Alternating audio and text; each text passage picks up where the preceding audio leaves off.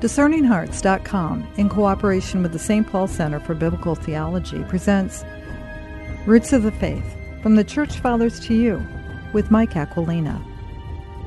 Mike Aquilina is the author or editor of more than 40 books on Catholic history, doctrine, and devotion. Among his many books are The Mass of the Early Christians, The Fathers of the Church, The Mass, The Glory, the Mystery, and the Tradition, co authored with Cardinal Donald Wuerl and The Roots of the Faith, The Church Fathers to You, on which this series is based. He has co hosted with Dr. Scott Hahn eight series that air on the Eternal Word television network. He has co led pilgrimages to the Holy Land, Italy, Greece, and Turkey. He's a widely sought after Catholic speaker. Roots of the Faith From the Church Fathers to You with Mike Aquilina. I'm your host, Chris McGregor. Welcome back, Mike.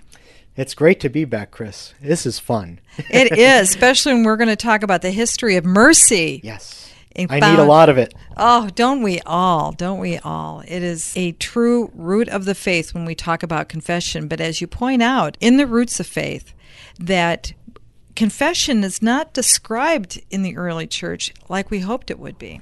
Well, it is and it isn't. We want it to be like it might be in a prayer book, okay, where it says you say this and the priest says that, and you say this and the priest says that. Mm-hmm. And and really we don't have any prayer books like that from the early church. What we do is we read the writings of the fathers of the church, and they assume these things, these realities in the life of the church. And what we find in this particular instance, in the history of mercy, is that the church really had to come to terms with its understanding of confession and penance and absolution.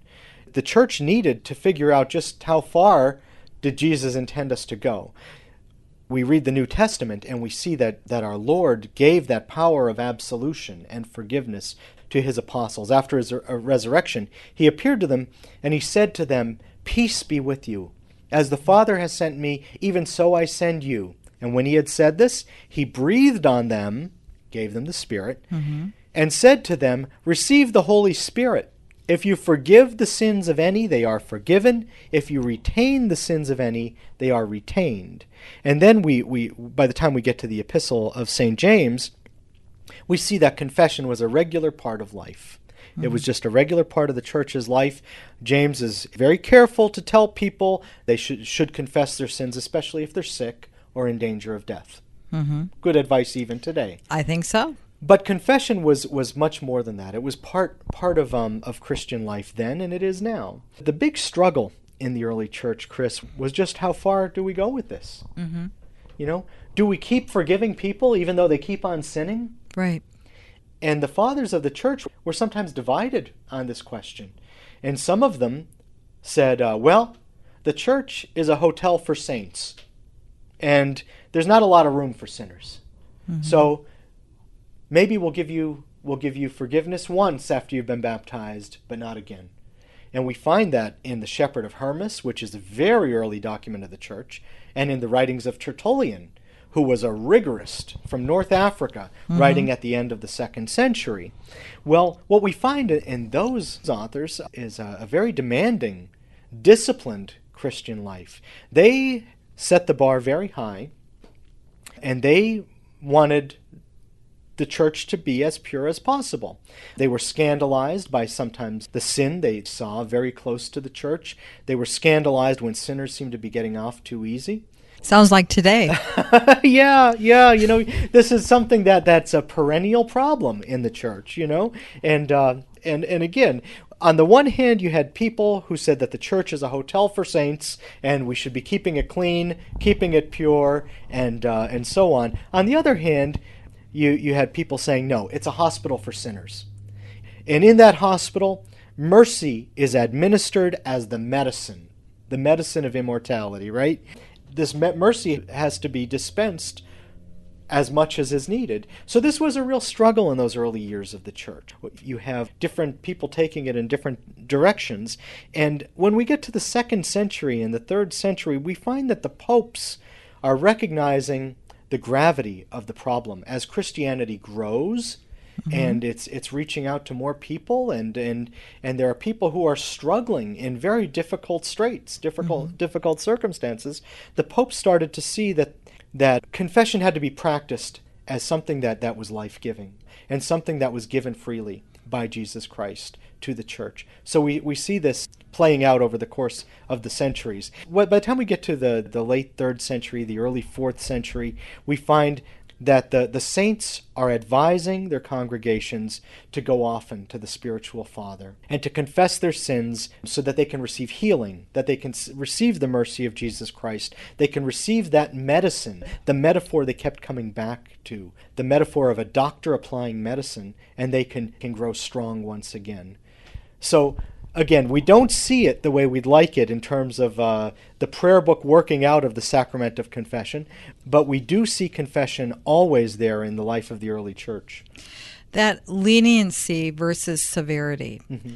is something that, again, we find in the writings of the fathers passed down to us. It is, and it became a crisis situation during times of persecution, for example, because, okay, you're a Christian, you get arrested, and they turn you over to the torturers, and maybe you hold fast to the faith under the tortures for a day. And in the second day, they've tortured you till you're so crazy you give in. Well, did you commit a sin? Were you in possession of your faculties? You know, these are hard questions. But they were known as apostates, the people who renounced the faith and won their freedom, and they walked away they were considered apostate Christians, and some people in the church were reluctant to readmit them to communion. They could attend the liturgy, maybe, if they wanted to be penitent, mm-hmm. but they couldn't go up to communion until the very end of their lives. Wow. So that was a long life of penance to live for something that, that you did under duress. Well, we have these figures like, like St. Cyprian of Carthage, who really was at the epicenter of the controversy because the persecution was so fierce and ferocious during the time he served as bishop in Carthage. And because so many people were committing apostasy. There's this one place where he, where he describes the, this sad scene of so many people turning away from the faith. Well, what do you do with all these people? Do you just tell them, go to hell?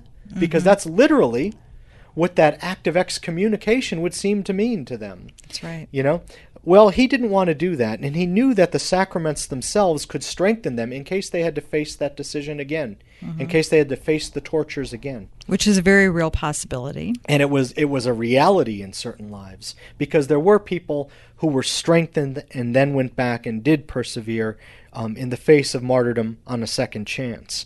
We have instances of that in the early church.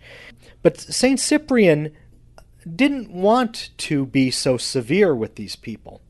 On the other hand, he didn't want to act like apostasy was nothing, that you could just renounce the faith, you know, check into a confessional and, and make everything okay, um, right. and, and then go back to communion. Because he didn't want to cause public scandal. He didn't want to seem to be encouraging sin. So he had to find that way between severity on the one hand and laxity on the other hand. So what did he do? He established the sacrament. Well, he didn't establish it, obviously. He had received it from Jesus, but he really did establish the, the sacrament of penance as that bedrock of repentance, of forgiveness, and of absolution. But what was required was public penance in some cases. Mm-hmm. If you did a public act of apostasy, you should make it up with a public act of penance so that the whole church could see your sorrow and you were you would you would be able to stand up before them as a sign for them to follow and as a deterrent if they you know if they faced the same temptation.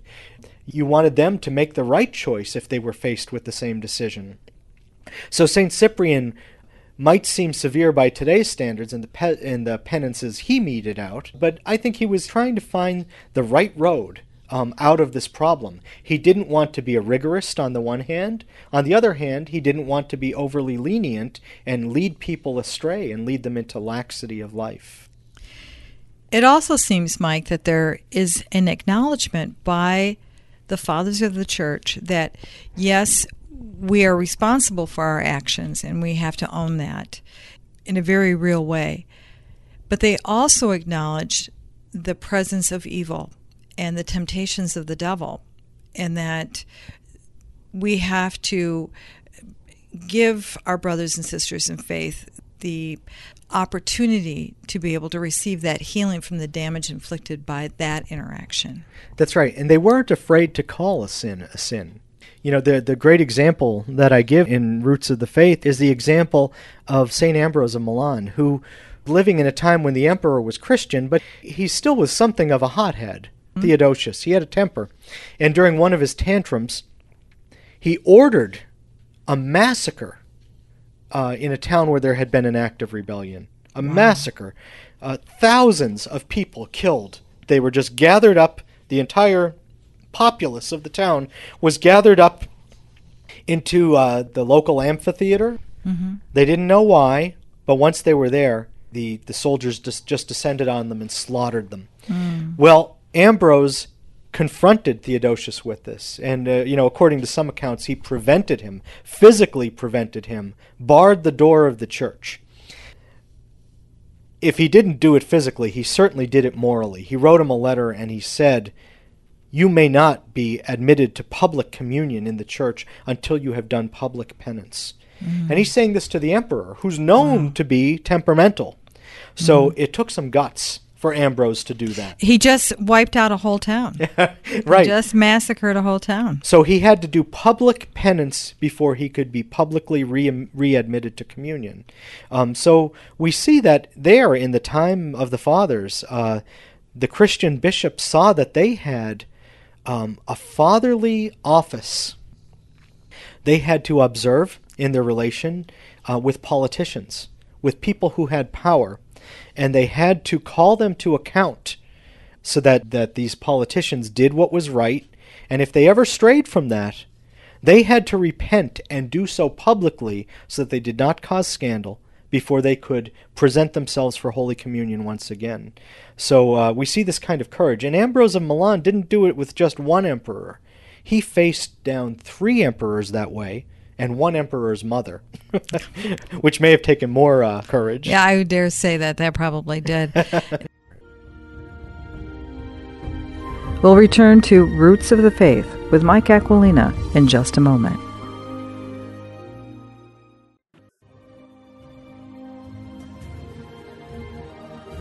Did you know that you can obtain a free app which contains all your favorite Discerning Hearts programs? Father Timothy Gallagher, Dr. Anthony Lilles, Archbishop George Lucas, Father Mauritius Wilde, and so many more, including episodes from Inside the Pages, can be obtained on the Discerning Hearts free app. This also includes all the novenas and devotionals and prayers, including the Holy Rosary and Stations of the Cross, the Chaplet of St. Michael, and the Seven Sorrows of Our Lady, all available on the Discerning Hearts free app. Visit the iTunes and Google Play app stores to obtain your free Discerning Hearts app today.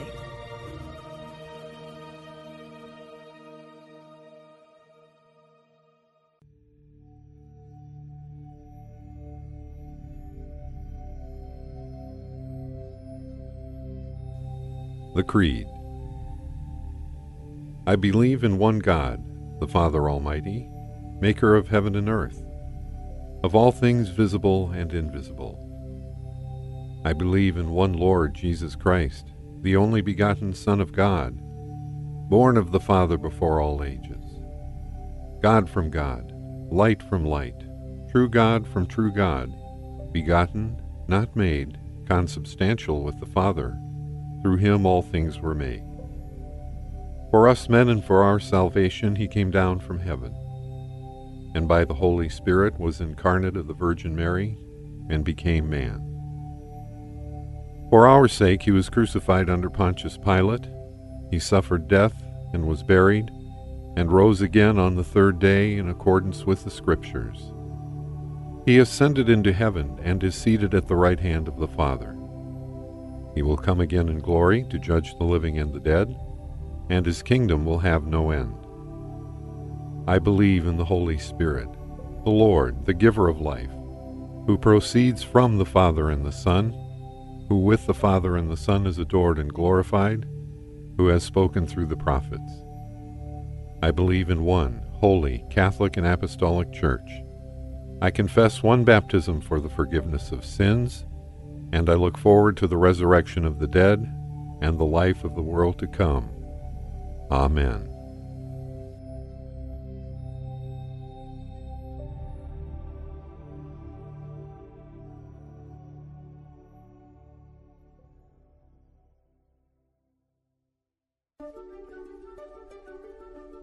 The St. Paul Center for Biblical Theology is a nonprofit research and educational institute that promotes life transforming scripture study in the Catholic tradition.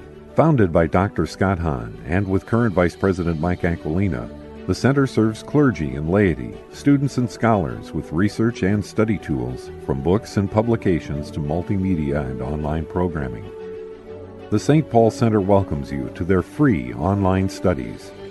Whether you're studying Scripture for the first time, looking to take your studies to a higher level, or whether you're ready for advanced training, you've come to the right place. In addition, for each track of study, they recommend books that will enhance your study in prayer and build your library of essential works in biblical theology and spirituality. The studies are free. Just visit salvationhistory.com to view a complete library.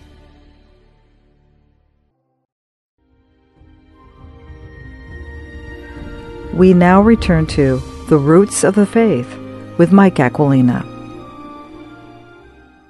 So, was there public and private, or was all confession at the time of the fathers a public actions to remedy scandal? You know, there are different schools of thought on that because we don't know um, the answer for sure. It seems from sometimes when the fathers talk about confession, they seem to be talking about a public act mm-hmm. where you stood up before the community and confessed your sins aloud. That would be kind of difficult to do. Also, when we have sins like rape, for example, to confess that publicly would necessarily bring shame upon another person. And so the, we can see why the church would, would gradually move away from such practices. By the end of the time of the fathers, I think that most confession was carried on privately, though sometimes penance had to be carried out publicly. Hmm. Because if the sin was public and it affected the public order and caused scandal, as, as in the case of a Christian emperor like Theodosius, who's looked up to by the populace, then you had to do public penance before you could be readmitted to a public act like Holy Communion. We've potentially lost the sense, haven't we, Mike, of the importance of atoning in public when our actions to the negative have been occurred to public knowledge. Oh yeah. Oh oh yes. And sometimes it's shameless. You find politicians who have been um, forbidden to receive communion by their by their bishops mm-hmm. presenting themselves anyway. And I can remember a very public case when the Pope was visiting New York City and uh, a politician went up for communion after the Cardinal Archbishop of New York had told him privately not to. Mm, hmm Well, you know, he went up anyway. And at that point, what had been simply a private matter between a priest, the cardinal archbishop, mm-hmm. and his penitent, this politician, well, the cardinal was forced to make that public in order to avoid the scandal. Mm. Because everyone noticed that here was this man who was who was living a life that was inappropriate, was presenting himself anyway. So the cardinal had to call him to account for it and had to do so publicly. He didn't want to shame the man, mm-hmm. but he had to do so for the sake of the flock. That's a, a very important element to all of this, isn't it? Mm-hmm. I mean, because uh, that action, for example, of Christ and the woman who was found in adultery and that was brought to him that acknowledgement that she did sin, however, that forgiveness and that others were not drawn into that even more sin by their public display. I right. mean, the infection that sin can have. Right. Our Lord said, "Go and sin no more," and that's what we're required to do: uh, to go and and don't commit that sin again. If we do commit it again, then we shouldn't be presenting ourselves for Holy Communion. Uh, last time we got together, Chris, we talked about that great passage from St. Paul in 1 Corinthians chapter 11, um, where St. Paul is, is, is saying this, that, um, that people aren't treating the, the Holy Communion with reverence because they're presenting themselves in an unworthy manner. Well, I don't think he was talking about the condition of their clothing. I don't think he was talking about their poverty. I think he was talking about the condition of their souls because they had mortal sins and they were presenting themselves for holy communion anyway. And and he was he was warning them, listen. Some of you are getting sick and some of you are dying as a result of this. That it's it's it's become like a cancer in you. And it's and it's really acting that way even upon your bodies. Um, because that's what sin does. Sin doesn't only destroy our soul, but it destroys our bodies as well over time. Um, for, because of the physical effects of, of the disorder sometimes, but also because of the strain it puts on our conscience. Mm-hmm. You know, it's there. There are these these psychosomatic effects. Um, the, the the thing if the thing that's best for us in terms of our health is to be at peace with God, who made us he created our nature for Himself, and um, and He wants us to be at peace with Him. And uh, until our conscience is right, we won't be at peace. And without confession, it's really hard to make our conscience right with God. He made it easy for us. Just as we said before, you know, we were talking about the end of the St. John's Gospel. He breathed on the disciples, and that that that quickly, that simply, that easily gave them the gift a divine gift, something that, that belongs only to God, to be able to forgive sins and to pronounce words of absolution. So when the priest did that in the time of the fathers, he did so in the person of Jesus Christ, in the name of Jesus Christ, in the words of Jesus Christ. He gave health and peace to his people. When we go to confession today, it's no different. It's the same sacrament that was bestowed by Jesus and observed by the fathers and enjoyed by those generations of Christians in the first century, second century, third century, fourth century, again and again, and even down to today. It's a great, great gift of peace that Jesus has given us. And goodness, if we if we're not taking advantage of it often, there's something wrong with us. We're crazy because here it is, it's free, it's available. Father's waiting in the confessional on Saturday. Why shouldn't we be filling that confessional? Why should we keep him waiting? Well, there are those who will respond to you and say, because of the sacrifice of the cross, I now can go directly to Jesus for that forgiveness. I don't need that person to tell me I'm forgiven. But Jesus knew us. You know, God made us. And the God man knew what we were made of. And that's why he established the sacrament after the sacrifice of the cross. After he spilled his atoning blood, he still established this sacrament when he breathed on the apostles and he gave them this gift because he knew we needed it. He knew that we needed this sacrament as an application of the blood of the cross. The sacraments are not just symbols. They are real applications of the blood of the cross. When we go to Mass, we receive our Lord's body, blood, soul, and divinity. Well, when we go to confession, we are really washed in His atoning blood. Mm. This is a beautiful thing that happens. It's not just symbolic, it's not just psychological. There are symbolic and, and psychological dimensions to it, but that's not all. It's real. It's real, it's substantial and we can we can know it.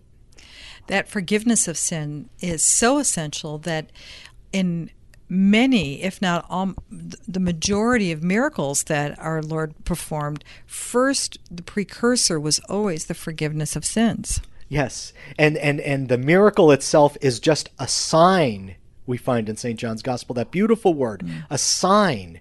Because all those people the, who were beneficiaries of the miracles, all those people who were healed, they died anyway. Mm. They lived out the natural course of a human life, and then they died anyway. So it's not like the healing was something that was permanent. Mm-hmm. What was the thing that was lasting? The forgiveness of sins. The healing itself was just a sign of that. You know, our Lord knows our weakness, and he knows that um, that we, we like to see things. We want that kind of evidence, so he gave the physical healing as well. But the more important thing is the spiritual healing that takes place with the forgiveness of sins in the sacrament of confession that was established by Jesus Christ. Mm, beautiful. And the fathers would reinforce that over and over again in their writings. They did. And, uh, and we find it in the writings of the fathers going all the way back. St. Athanasius talked about it very eloquently, again, with this medicinal image that the, the priest is the doctor who's applying the medicine and and and in a completely different culture using a completely different language you know athanasius is in egypt writing in Greek, and we have someone like Aphrahat who's in Iraq. He's writing in Syriac. Different culture, different empire. And, and yet he's writing the same truths for, for his congregation when he wrote the church's earliest treatise on confession as one of his demonstrations that he's left us. And I quote from that extensively in my book, Roots of the Faith. These are beautiful, beautiful um, testimonies from the fathers. They're beautiful treasures that they stored up for the family, heirlooms that have been passed on from generation to generation, and always timely witnesses to the tradition that we've received from the apostles and the apostles received from Jesus Christ. Truly, the history of mercy.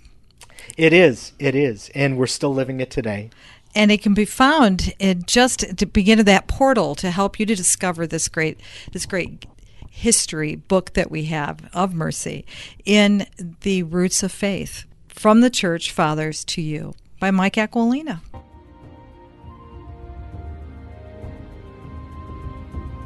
You've been listening to The Roots of the Faith from the Church Fathers to You with Mike Aquilina.